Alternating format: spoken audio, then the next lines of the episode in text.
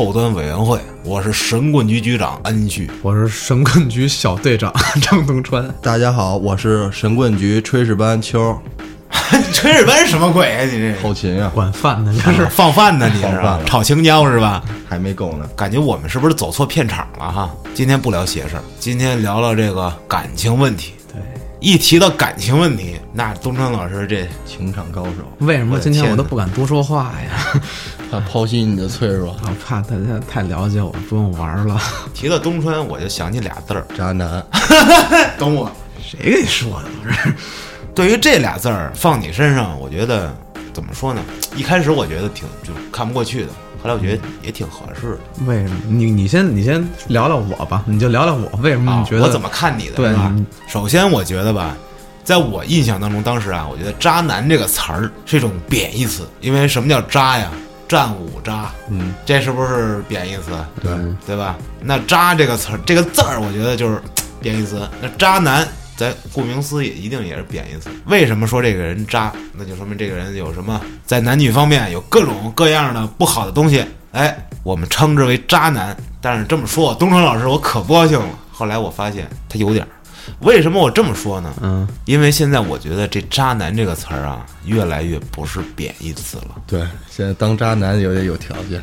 你当渣男，那是一种叫什么光荣？你说不是谁都能当的。好家伙，大家对渣男这些看法，我不知道是从什么时候就有一个转变的。一开始绝对的全员统一贬义词，对对。现在就变成有点人人向往的东西了。尤其是男的和男的之间聊天啊，就是啊假如说谁谁谁突然来一个饭局，嗯，说哟，这不那渣男嘛，他心里其实还有点小自豪。哎，就是我对吧，哎，我玩过的怎么着？怎么着，我弄经历你们都没有。引以为傲了。哎，我之前称自己是渣男，其实是一个自嘲，你知道，就是装逼呗，就是也不是装，就跟我们这炫耀是吧？没炫耀，我你小心大舅哥，我跟你说。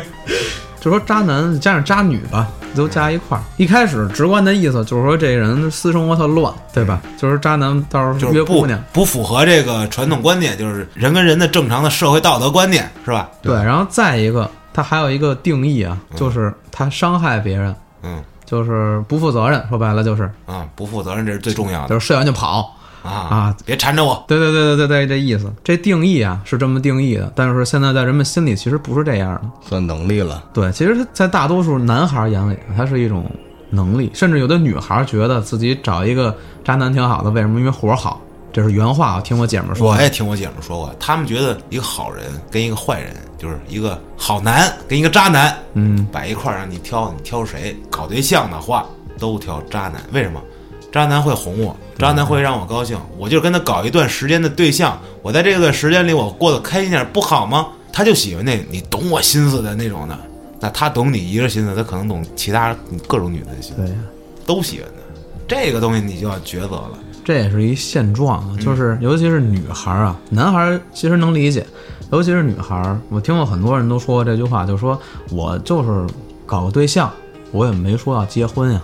嗯，当年我记得流行这么一句话，就是你不以任何结婚为目的的谈恋爱都是耍流氓。毛主席说的，这句话呢有一些道理，但是又显得有一些那么传统，对是吧？主要我没经历过你们的扎，你看你俩都扎过，没有过，没有没有过。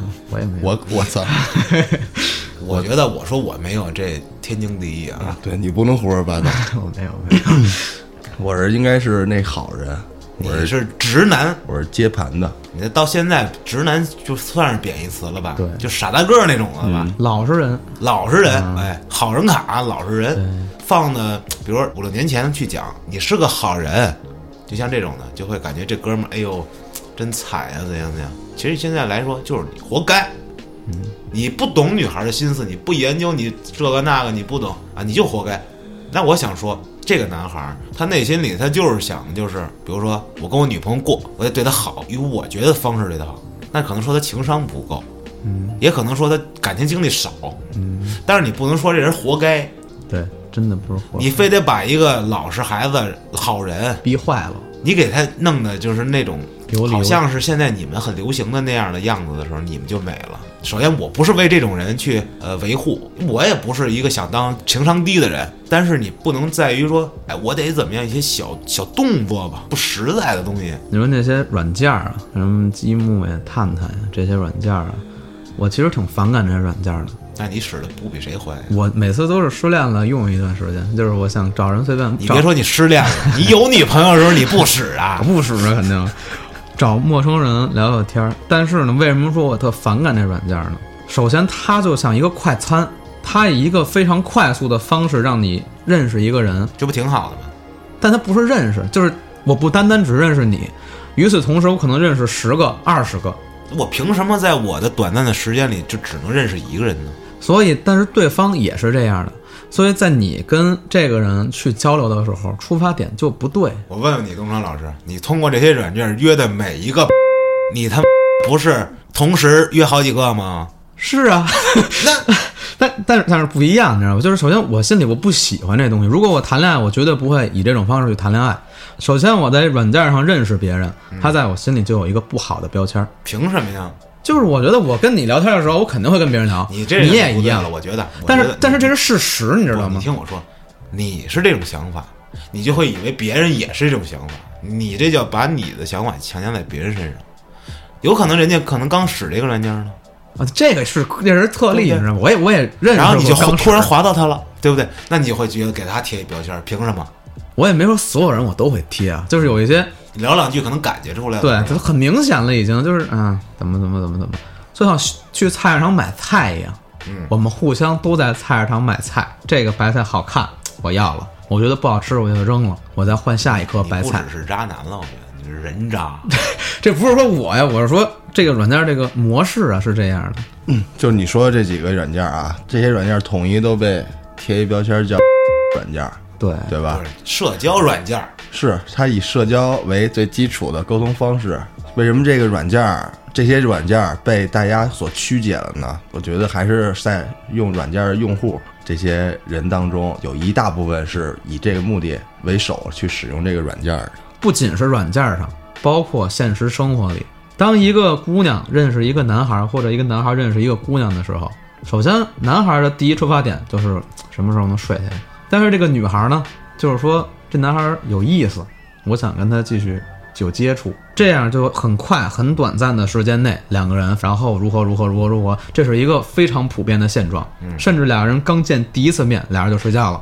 然后后来处一段时间，发现不合适，对，然后就说再见吧，他说再见，然后俩人就吹了。对，并没有说像以前那种先处，哎，对不合适，咱们就再见。但是这件事儿，它居然是一种现状，你是对这怎么看的呢？因为我我爸妈是从十六七岁然后玩软件认识的，不闹的，你们爸妈挺前卫，这是。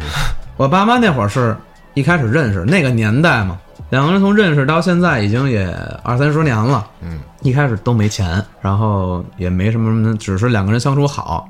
我觉得我挺羡慕那个年代的日子，要求比较少，比较单纯。要的东西比较纯粹。我觉得，你得这么想，可能那会儿大家要的东西是少，但是更难弄呢。你跟现在也不一样，物价在升着。啊，也是。明白你什么意思？就你觉得那会儿大家可能都单纯，搭伙过日子是吧？不是搭伙儿过日子，是咱们能不能过日子。对，你说过日子这事儿，其实到现在说这话俗，这话老，其实是一个意思。嗯，到现在俩人相处就是在过日子，你们俩到最后就是你们俩相处的愉不愉快、合不合适，其实是一个意思。你说的没错，过日子这仨字儿啊，好像听起来很口语、很土对，啊。我在恋爱，我在怎样？其实你不就过日子呢吗？对呀、你这日子一天天过，只不过这段时间里，你有你的另一半陪你一块儿过你这段日子，这叫过日子。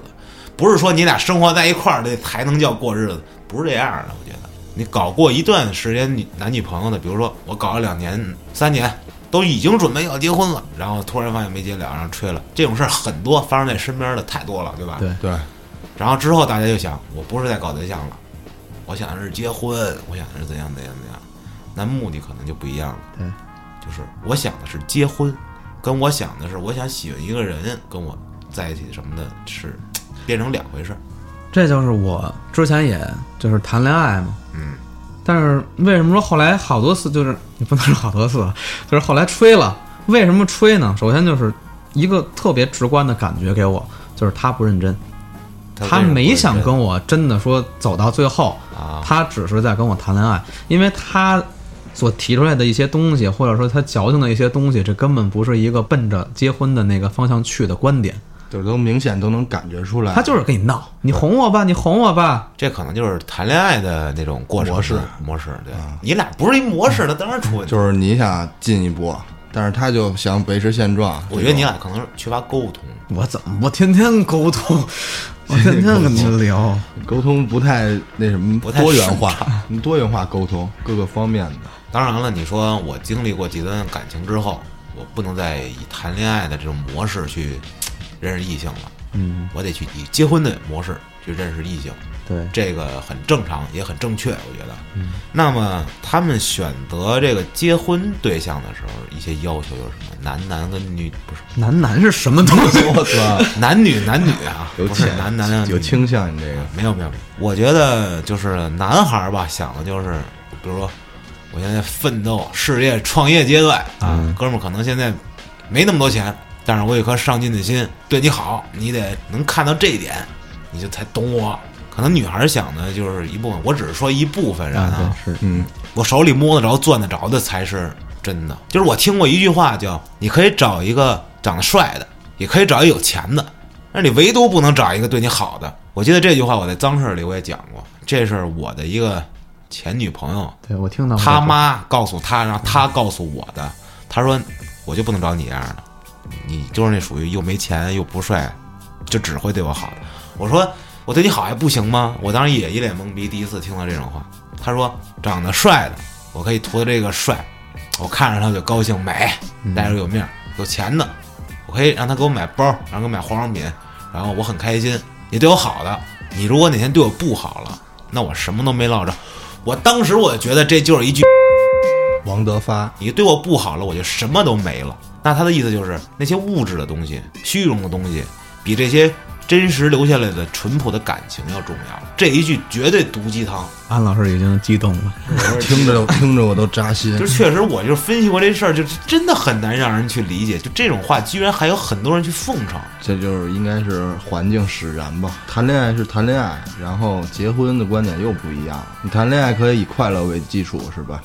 你结婚还要以过日子为目的，但你你以什么过日子？你不能光以快乐过日子。好多女孩可能现在是这么想的。为什么现在好多人普遍于很晚结婚呢？我觉得这就是大家对婚姻的观点就是太难以结合了。我说其实你你说这个我倒是能理解，就是你说这是咱们以男性的出发点去考虑这件事儿，嗯，但是如果换一个角度去想呢，首先咱们男的找女的，首先得满足她好看吧，这是这是一个出发点吧？你喜欢的那个人得满足你的标准，你得这么说，对呀、对吧？不是光好看，我这这是一个这是一个点嘛，有可能有钱呢。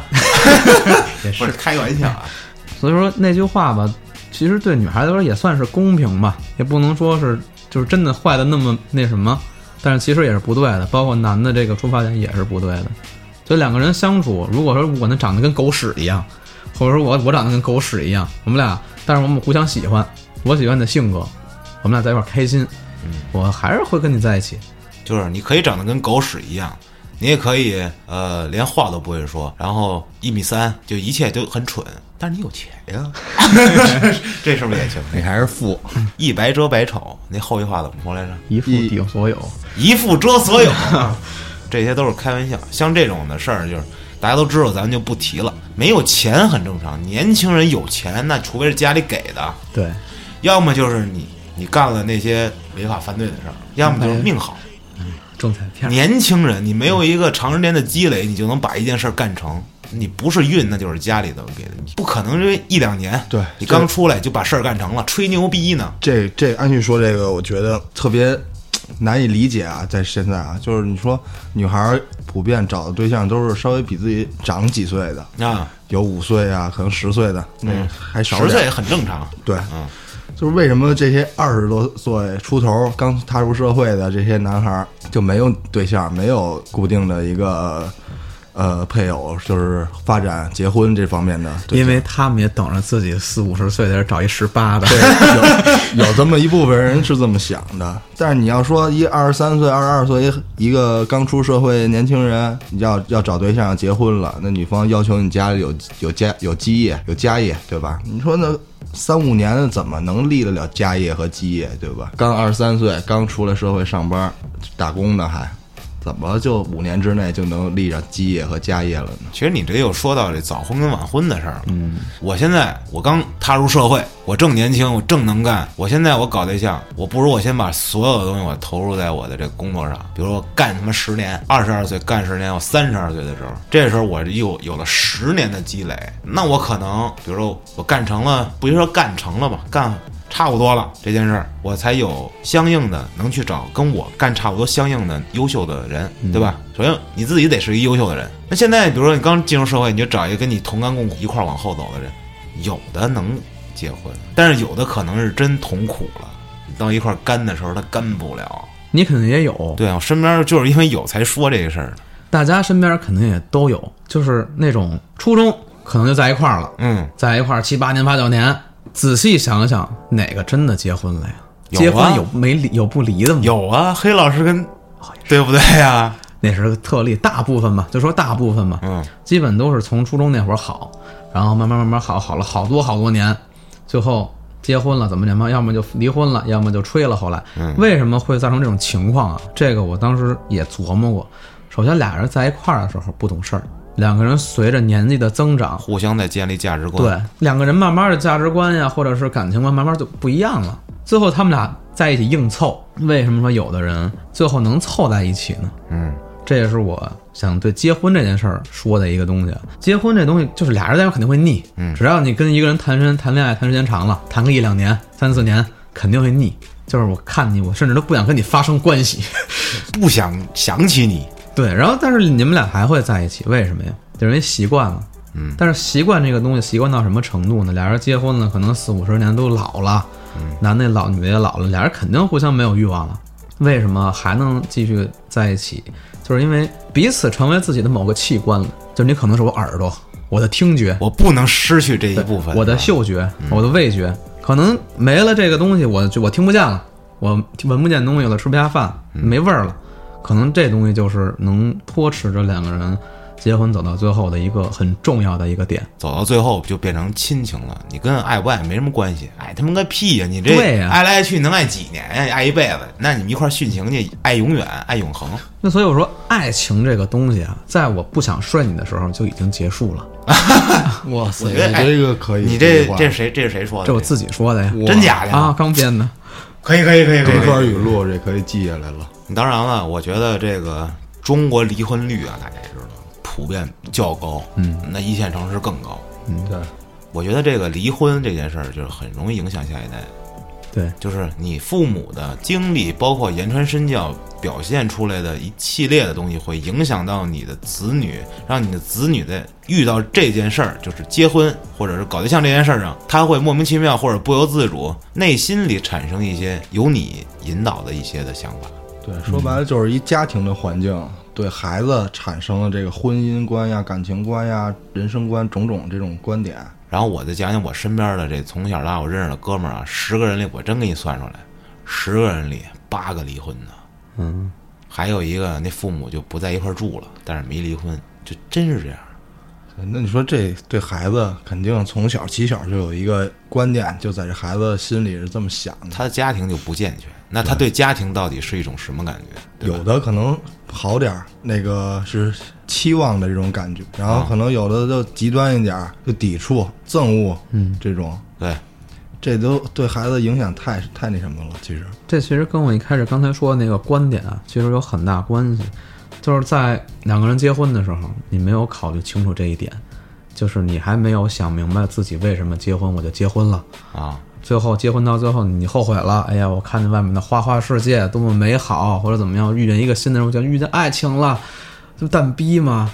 就你的，是你的意思我懂，就是你必须得先知道啥叫风景，对，你才能喜欢某种你知道你想要的风景，并不是我这走着走着，哎我操，这我没见过，那什么我先去了啊。啊，对呀。但是好多人就理解成哦，我也知道更多风景，那我多搞几个呗。在年轻的时候多经历其实不是坏事儿啊，但是不一定。但是你不能为了多经历而经历对对，你不能说非得说我睡人家怎么着怎么着怎么对对着的。但是你多经历是没坏处的。但是有的人啊，有的男孩儿啊，我认识的男孩儿女孩儿都算上吧，啊，就是经历了一溜够，还跟个傻子似的。就是他根本就不知道自己干嘛。因为你谈恋爱的时候，谈恋爱之后，你根本就没去思考你们俩为什么会分手，你只知道，哎呦，他妈真难受啊！气死我了我！赶紧的找下一个缓解我内心的痛苦。啊对对对对对对，他就没思考过为什么你们俩会分手。在男孩这儿，永远都是他太傻逼了，所以我跟他分手。他这太矫情了，怎么样怎么样怎么样的。这个我之前我也说过话这你不是。说自己呢？对你你你记得吧？我我跟你说过吧？你就之前我好过两三年，啊，然后他特我觉得他特矫情，哎呦，每天都跟我闹。是他那会儿天天跟我聊然，后他说切切洋葱，切洋葱掉地，啪把刀就甩了。啊 生气了，哭了。我当时就觉得分手之后，我就想，我操，他太太傻逼了。我觉得，哎，我就开始当时啊，天天跟人抱怨，直到我过了很长时间，过了两三年，我仔细开始回想这件事儿的时候，我发现这事儿错的不是他。嗯，首先，我们俩在一起两三年嘛，在第一年结束之后，我可能自己心态有点变化，我开始去上大学，我开始去认识不同的姑娘，有不同的新女性进入在我的生活里，我不再是以前高中那个小孩儿了。这个时候，我的心是在动摇的，我肯定会把心思放在其他东西上面，其他姑娘上面，多多少少会有。就是会忽略她一些。对，然后这个时候，而且我当时肯定还会跟，可能会跟某个朋女性朋友，当时我意识里的女性朋友聊天儿，聊的很多，嗯，其实就不是朋友了。你也承认了，所以这个时候，他肯定会察觉到自己被冷落了，嗯，所以他才会有一些更矫情、更极端的反应出现在你面前如果。我是他，我可能自己找一些我自己的原因，我为什么会这样呢？对，然后他不喜欢我了，那我就跟对对对，他挑明了呗。对对对，所以但女孩嘛，她不可能说这些话，她可能就以一种方式去吸引你的注意，对，就矫情，那就物极必反。对，让你过来，哎呀，你关心我怎么怎么样。所以到后来，我想这件事就是我的错。嗯，因为分手之后我也挺难受的，毕竟好了那么多年了，我这心里也挺难受。认真了呗。所以后来我就想，想应该就是我的错。如果不是应该，那这就是就是我的错。如果我不在外头跟别人聊骚，或者说是没去心没动摇，或者说我再年长几岁，我可能不会一开始就对他那样，他也不会变成那样。所以这件事儿是他的一个转变是因为你导致的。对，所以我说这是一个大部分普遍男孩儿的一个想法，就是我们俩分手了就是你的错。你刚才说了，这男孩儿说分手之后不找自己问题，嗯，那你说说女孩儿她分手之后会想什么东西？女孩啊，肯定先为你哭一礼拜。不是女孩那可不一定，一看就没搞过对象。我操！女孩分很多种类，就比如你那姐们儿，她分手之后就作，就各种说，哎呀，我今天又认识一男的，我真的我这男的特帅，还给我花钱，我又认识一个怎么着怎么着小帅哥，天天玩儿去。其实她心里自己苦，她只有自己一个人说自己才知道不。想让别人知道自己对这是难过，对，这是一个大部故分作坚强。大部分姑娘的一个现状，在别人面男。孩儿有时候也这样，但是男孩会跟哥们儿聊啊，女孩儿其实，哎，女孩儿应该不会跟姐们儿聊这些，对吧除非特别好的姐对啊们儿，对是吧？对对对，但是呢，这个女孩啊，永远对男的有一些那种执念，啊就是咱也一块儿看过那个被嫌弃的松子的一生电影，啊，就是这个女的可以为一个男的做到刷新自己底线，无限次的刷新自己底线。那真是刷新底线。可能说，哎呀，我出轨了，男的说我我男的我出轨了，男的出去或者说怎么着被发现了，但是这个女的可能跟你闹，跟你打，你怎么样，但是他回头还是会原谅你。我觉得这种事儿就不应该被原谅。对，我觉得也是不该被原谅。你是不是被原谅过、被惯的？对，然后这有点触及底线了。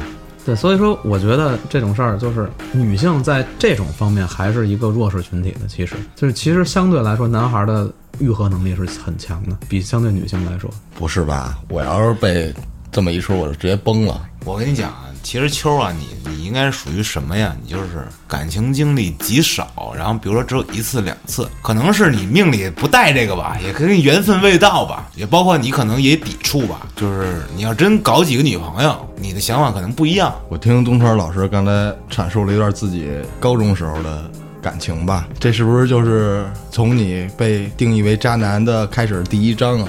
包括后来创作作品呀、也跟这些经历息息相关。你说创作作品，我真的被定义成渣男，就是发多少天了呢开始的。对，没错。你细细讲一下这个。关于这歌，好多人就说我是渣男，我也不知道为什么。因为这歌我是跟安旭我们俩一块儿写完的，其实，到后面最后一段词，他写完之后，我觉得特别好，就是把我整首歌点出来了。我到底我到底要表达什么？如果你真的把这首歌整个听完的话，你不会觉得它是渣男之歌。没听过的先听听去啊，网易云搜索啊，张东川 收听多少天了？我那有句歌词是什么？哎呀，我又睡了，什么一个、两个、三个、四个姑娘，什么什么，还有一次是什么？我不知道，我我不在乎你到底跟几个男的睡过，有这种东西很多，很多人抨击他，给我的第一感觉就是为什么？就是太过真实了。就是你想表达的并不是，哎，我真不在乎你到底跟几男，对呀、我可跟好几个女的睡了，让你看，不是，我只是用这种东西一种讽刺自己，我真的不在乎，其实我我老在乎了，我嘴硬而已。对呀我睡了几个，我睡个屁呀！我天天我夜里我借酒消愁，我就是嘴硬，我就是不想承认我离开你离开我很难过而已，对呀、就是大家可能没没 get 到那个点。嗯但是也没关系，他骂我，我就认了呗，你还是喜欢这个称呼？都是褒义词了，骂不起你意思，你是挺纯的渣男呗？啊。就是东川老师啊，并不是渣男，他是感情杀手、感情骗子，你知道吗？感情汉奸。渣男之歌多少天了呢？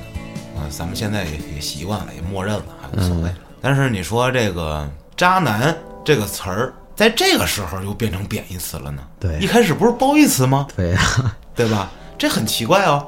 那你到底变成是哪个哪几个点影响了他们？他们要觉得你是渣男了，还还得骂你。首先在评论里啊，我看到大部分骂我渣男的都是女的，啊，男的评论都是给女的评论的，说嗯，你说的对，对吧？这在女性眼里，渣男其实还是一个贬义词的。为什么说在他们眼里它是贬义词呢？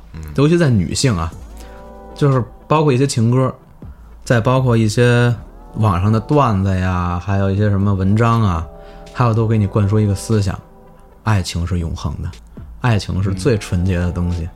Forever，泰坦尼克，对这东西它本身就是一个误导吧，就是他们不敢去直面那些真实的事情，事实到底是不是这样？对他们在梦里，他们不敢去面对这个事实，说白了就是不敢。我我不我不相信我男朋友能怎么样怎么样怎么样，但他心里就是这样的，他就是想睡你。你可能指的就像秋儿这样的没有几次经历的女性朋友。对我是认为这东西大家都是向往着最美好的，因为爱情就是一个很美好的事情。对，嗯，电影啊，包括鸡汤啊，它还是稍微有点正能量，只是这个社会、这个环境使然的真实的事儿太多了，太匪夷所思呀，接触道德底线呀，太多了这种事儿，所以不应该说是误导吧，只是每个人都有这么一个向往。所谓的鸡汤啊，什么叫鸡汤？就是像刚才东川老师说那个，从我不想睡你那一刻起，我就不喜欢你了。对呀，这他妈叫正经的鸡汤，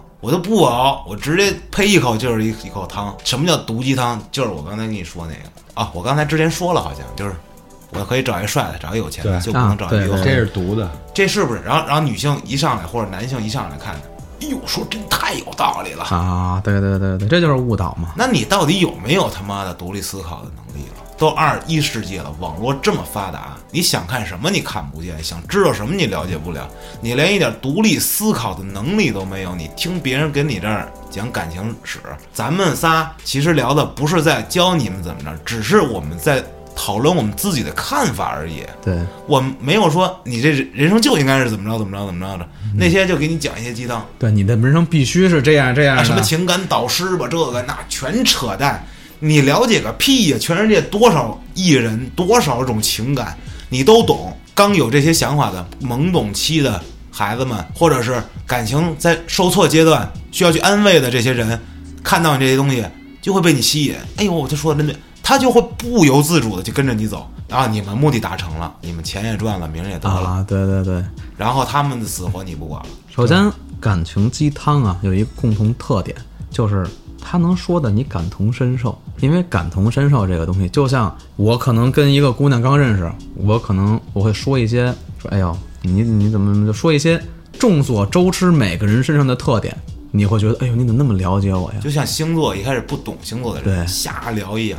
哎呦，什么什么座都是这样。你看，你全世界人类都有的特点，我说这个星座就是你，就是怎样怎样怎样。对，就比如啊，你觉得，哎呦，这不就是说我？你好懂哦。就比如说，你这个人在外人你见陌生人的时候很拘谨，但是混熟了就特别开朗这，不扯淡这不是他一样吗？妈废话吗？真是啊谁谁都是这个。所以说，感情鸡汤这东西，它就是说白了骗钱的。我觉得就是把这东西每个人的特点归类归类成几个一个一个小文章，也没有思考就给你放上去了。其实刚才提到一句星座啊，咱们邪事儿哪天整一集星座这个，这可就是外国玄学了。啊，这这这个很深的。我据我了解啊，这个星座这东西细聊起来，不比咱们中国这八字儿可那什么，你说正经算星座可麻烦了。但这真的根准吗本就是不可准啊，真的准。真的准啊！那那我看杂志上那些星座，那那扯淡。那上来就跟你说什么什么星座今天都怎样怎样，所有这个星座人今天全那样。就是跟转发这条锦一样啊锦鲤一样呗。对呀、咱们聊跑偏了，哥。聊回来，聊回来，聊回来吧，就是你们刚才所说，你俩说的都是爱情方面的这鸡汤啊，还有我觉得电影方面的，具体能不能提这电影名儿我不知道。可以提。我我觉得我特别不认同的一个电影就是叫《情圣》那个电影，是一个喜剧片儿，是国快产的吗？是国产的，快乐兄弟演的那个啊，小沈阳那个是吧？啊，小沈阳，然后艾慕，还有一个韩国大美女，是对悠悠啊，对这个电影整个我感觉给人的三观就引引导人啊，就把这东西拍成一个喜剧，然后你你你这个题材是一个出轨，对吧？我觉得这个电影我真是接受不了，而且大家还喜闻乐见，就是这个一下就引导人就是总观这东西很不好。呃，对，这都触及到道德底线了，对对吧？你说出轨这个事儿，那就是拿这东西当一乐儿，你给大对然后你还呈现出来，你感觉让人感觉这东西是还还是一好的东西是吗？那他他出轨了，主角出轨啊是一乐儿，对，就特别不能理解这种这个电影拍出来的目的是一喜剧，是是一个爆米花电影还是如何呀？你想给大家阐述一什么东西呀？还是纯是为了挣个票房钱或者怎么着的？哎，真无法接受这个。就我觉得吧，这电影首先为什么能被大多数人接受，嗯，是因为现状就是这样的。你这样不就是说咱们这个时代全都是大家都这么想的吗？也不是这时代，就是男性。嗯，他那电影我我看过呀，就讲一男的嘛，就看女的，哎呦真好看，就是想跟他怎么样怎么样韩。国那妞儿想出轨这点也是我之前一直有一个概念，啊，男性和女性的概念。就在现在社会里，男性和女性都会出轨吧，就是对不是说所有人，就是肯定会有，肯定会有男性，也会有女性出轨。首先，他们的出发点是什么呢？咱们先聊女性，女性的出发点是什么？出轨的出发点是什么？首先一点可能是丈夫满足不了她，在各方面的，再一个可能在她身上得不到依赖，或者说是跟她在一块儿挺厌烦的，就是男的，就是她看不上这男的，男的怎么样怎么样了，这是一个女性出轨的出发点，对吧？但是男性的出发点是什么呢？你对我多好，我也想出轨。我就是想睡不同的女人。对，人男的出轨就说白了就是为了爽。我以前听过这么一句话啊，道德是人类发明的最好的东西。人类今天所有的建设、所有的文明都是积累在道德以上的。原原始人的时候没有道德，大家我看着谁，我棒一棍子捋晕了，扛回家。该怎么样怎么样怎么样？为什么他们是原始人？因为他们没有道德。他们没有文明，咱们今天在这个时代，在这座城市里，在这个社会上，能在这儿生活，首先咱们是有道德，所以才能在这儿生活。就说这个道德怎么来的呢？是大多数人对所认同的一一个同理的一件事儿。那还有一部分人他不认同，一提到道德啊，就好像是往回倒退那种感觉。那你就想回归原始人的生活，那没有道德，没有文明。你可以随便乱扔垃圾，你不穿衣服，然后你路上看哪个雌性生物好看，梆一棍子捋走，扛回家，是吧？那你想倒退你的文明，放在现在这个时代来说啊，男性跟女性大家都有这么一个最基本的约束点。法律这个东西咱们不说，咱们就聊道德。我觉得道德这个东西在任何国家几乎都是一样的，法律也可能有相似的地方。但是那个咱不说，因为道德不是人定的，对，是你内心里带的。嗯，你生下来被你祖辈们教育，你们祖辈就是这么传下来的，他会告诉你道德是什么样。如果你们总被祖辈们传下来，你们国家就是不穿衣服，那你们那个国家穿衣服就是不道德的，对。对。对吧？全世界我觉得没有不一样的吧，嗯对，没有任何一个国家支持你当街撒尿不用怎样怎样的吧？其实这点有一个特别鲜明的例子啊，嗯，裹脚，裹脚，嗯，在那个朝代，裹脚就是美，嗯但是现在看就很变态。就是裹脚，不是这个咱们中国足球啊，是这个女人裹小脚啊。对，这就是一个例子嘛，我觉得咱们这话题聊得越来越远了。又扯远了。越来越沉重了。我觉从得，渣男聊到了这 道德道德问题，咱们往回聊一聊吧。嗯，我有一个疑问啊，就是咱仨里，东川女朋友相对于多的啊，你有没有遇到过前任？特好奇你遇到前任你什么心态？啊，嗯，说一说，分享一下。我跟我两任前女友见过面，吃过饭吧。因为可以呀、因为什么呀？有一个，其中一个啊就是他约我去，就是他们公司办演出，然后他约我过去帮他唱个歌什么的。通过朋友跟我说，后来又加我微信，去了之后啊，我知道是谁了。啊，我去了之后呢，就感觉，因为之前特别喜欢他，嗯，真的是到疯狂中间好多事儿我就不提了。啊，还伤害了安老师。我操！然后那次见面之后呢，就觉得很多东西变了，就是什么心态呢？我一开始可能还他跟我我知道这事儿的时候，我心里还有点小激动，还哎呦，为什么你是激动啊？就是我就是会激动啊，就是我见前任了，以前不，你不担心什么？主要是因为他那个前任是主动不理他的，哦，你是被踢的，不是他踢了人家。不是不是，因为我们之间发生过一些不不好的事情。我说了啊，别算了，别说了。给留点尊严。意思就是是那个姑娘主动不理他了。嗯对反正就是就就就找你来，就这意思吧。然后一开始挺激动的，一开始，因为我们其实分手之后，甚至心里还有点喜欢彼此，就有点割舍不下。但是后来因为种种事情，就不得不分开了，闹得还挺不愉快的。嗯，那次见面之前，我真挺激动的，捯饬半天。去了之后呢，等见到他的时候，我只感觉到一股熟悉感。嗯，就我觉得我跟这个人熟悉，而且我脑子里突然有画面，过去我们俩一起生活的画面，那就像是另一种生活，就是那不是我的人生一样，就是我曾经经历过的另一段生活，在某一个偏远的城市里，就是这种感觉，你懂吗？有点你向往的感觉了，是吗？也不是向往，就是以前你经历过的一个感觉，就是它是一个独立的、封闭的一段生活，跟这个人一起度过的。并没有说对于他又怎样，而是你回到了自己的那个领域里头，对，然后但是看到感触的是你自己。对，但是我看到他的时候，其实已经没有波澜了。嗯，你只是回忆的是自己那段时间是对对对啊，那你这挺好，挺挺稳重啊，你这个对个。也不是说稳重，就是我觉得，首先在这儿我也不想睡你，就如果我想睡你，咱单聊是吧？臭渣男，就包括找前任睡觉这就分手炮这事儿啊，你有经历吗？我没有经历，我挺抵触分手炮这事儿的。有其中以前有一个女朋友分手之后，因为可能当时啊，我又知道是谁了。难 难舍难分的，聊了半天，最后说那个那那意思就是说白了，其实他就是这样。我我给你讲讲，就是什么呀？东川那女朋友 很喜欢东川老师，东川老师到最后发现我真的不喜欢你。我一开始喜欢你是我做错了一个决定，我被自己欺骗了。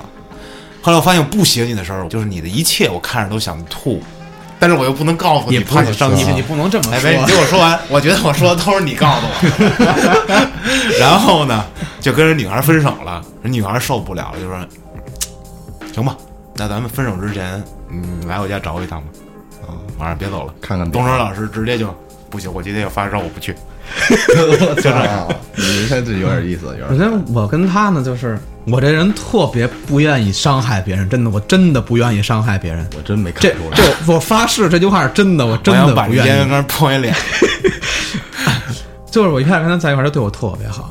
嗯，一开始我跟他聊的也开始还行，后来呢，我发现这个人呢有一点奇怪，就他老做一些让我很难以接受的事情。我也不就是一开始我认识你，你不是这样，具体我也不说是什么，因为有点太，毕竟 也难以启齿。对，不是也毕竟是以前女朋友嘛。就不能说那更应该分享一下就。不不能不不能太诋诋毁人家。反正到后来，他跟我说这么一句话，我希望他不听这个节目啊。他说，唉在车上啊，有一天你这什么声儿啊？上来一下，就有一天跟我说，哎，我觉得咱们俩就是这个世界上最契合的灵魂。当时我就快烦死他了，你知道吗？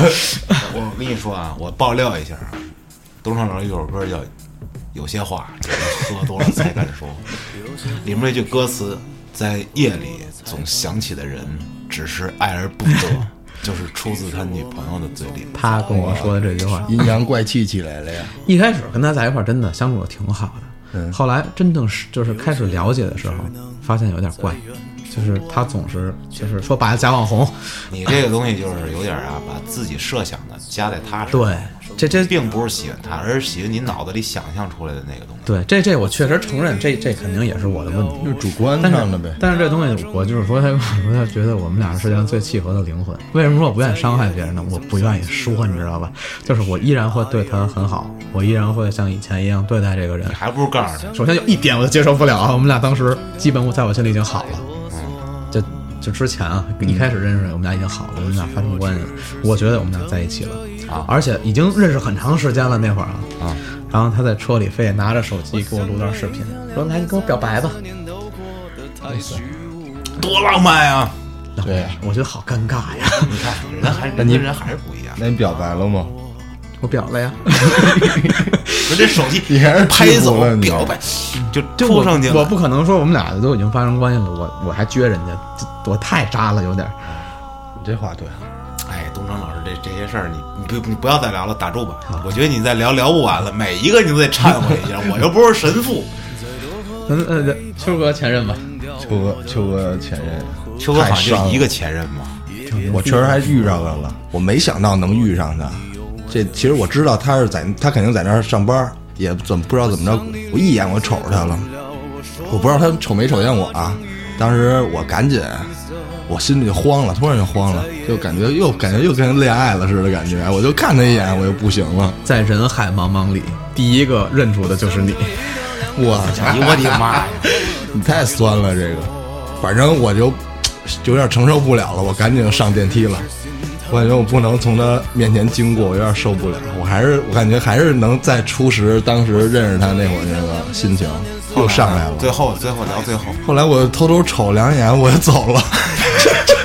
什么玩意儿这狗血！我还以为我也不知道冲过去看没看见跟他说我：“嘿，嘛呢？我不太敢，当时已经慌乱了乱了阵脚了都。不太敢 反正反正没有那会儿 跟他分手之后那种感觉完全不一样。分手之后就愤恨嫉俗那种感觉，也就是跟像刚才刚刚才聊那话题似的，就是他怎么如何如何，慢慢的有沉淀了，时间沉淀了会儿，慢慢开始琢磨在一起的时候说的那些话。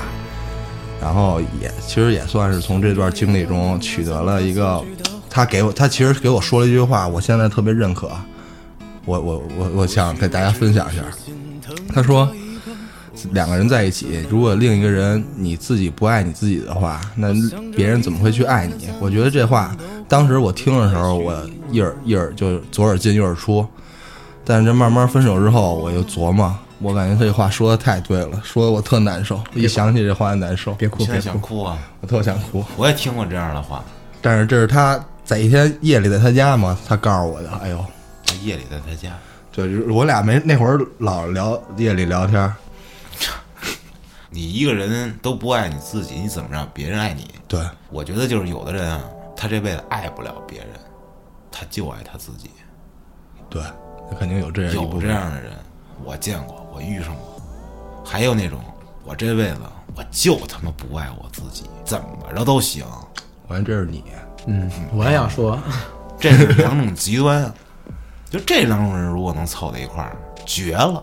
我觉得绝对太难受了，轰轰烈烈。俩人都难受，他们应该不会在一起的。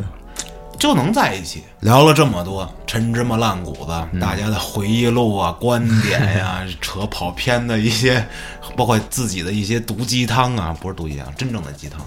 反正我是认为啊，在现在这个时代下，咱们年轻人就要有咱们现代年轻人的样子。嗯，并不是说你特立独行什么什么什么才对，而是说不要说被一些路外面来的东西所吸引、所引导，一定要独立思考的能力。你不是他妈原始人，你还有东西在束缚着你，但是你被这些东西束缚着，你就好像有一种叫道德绑架，对这种东西就会出现。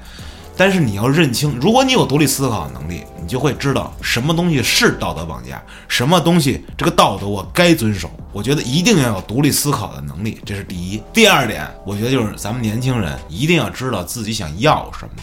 我想要某某样的生活，这无所谓；我想要什么样的东西，这也无所谓。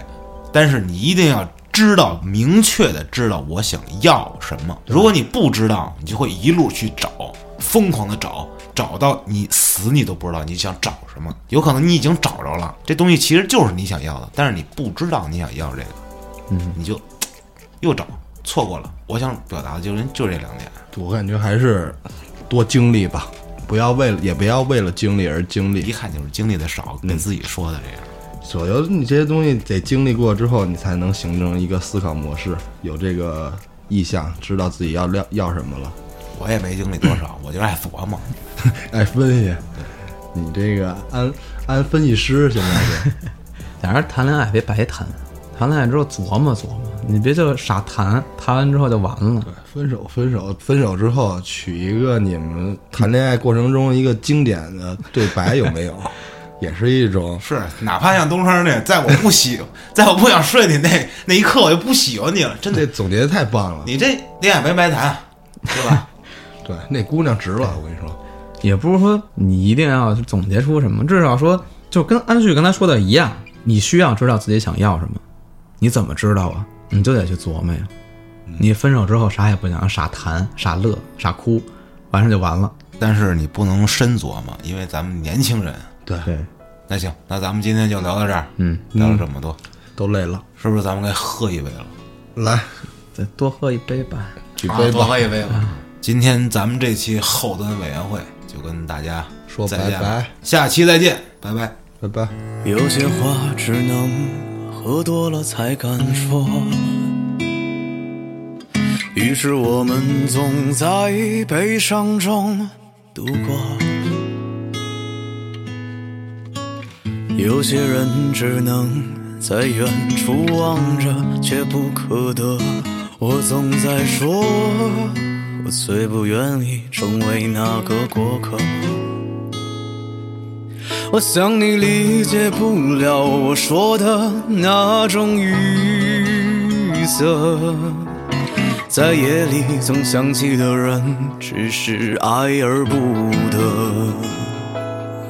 我想这一段、两段、三段、四句的话都太啰嗦。或许我只是心疼这一个和我相似的人物。我想这一天、两天、三年、四年都过得太虚无。我不肯承诺，只怕我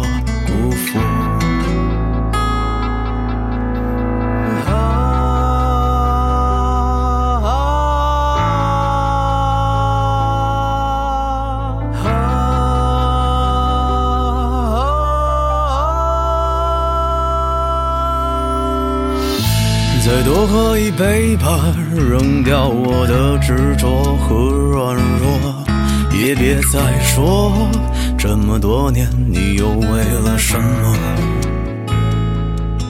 我想你理解不了我说的那种语塞，在夜里总想起的人，只是爱而不得。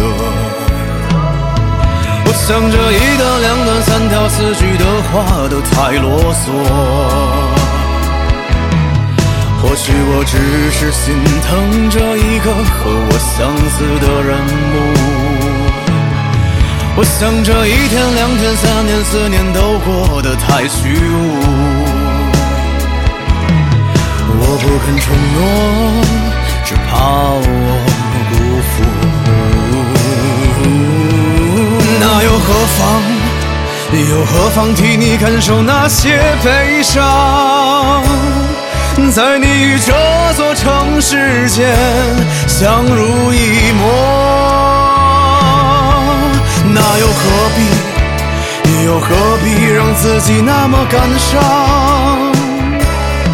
在你与这座城市间泪流成河。我想这一段、两段、三条、四句的话都太啰嗦。或许我只是心疼这一个和我相似的人物。我想这一天、两天、三年、四年都过得太虚无。我不肯承诺，只怕我辜负。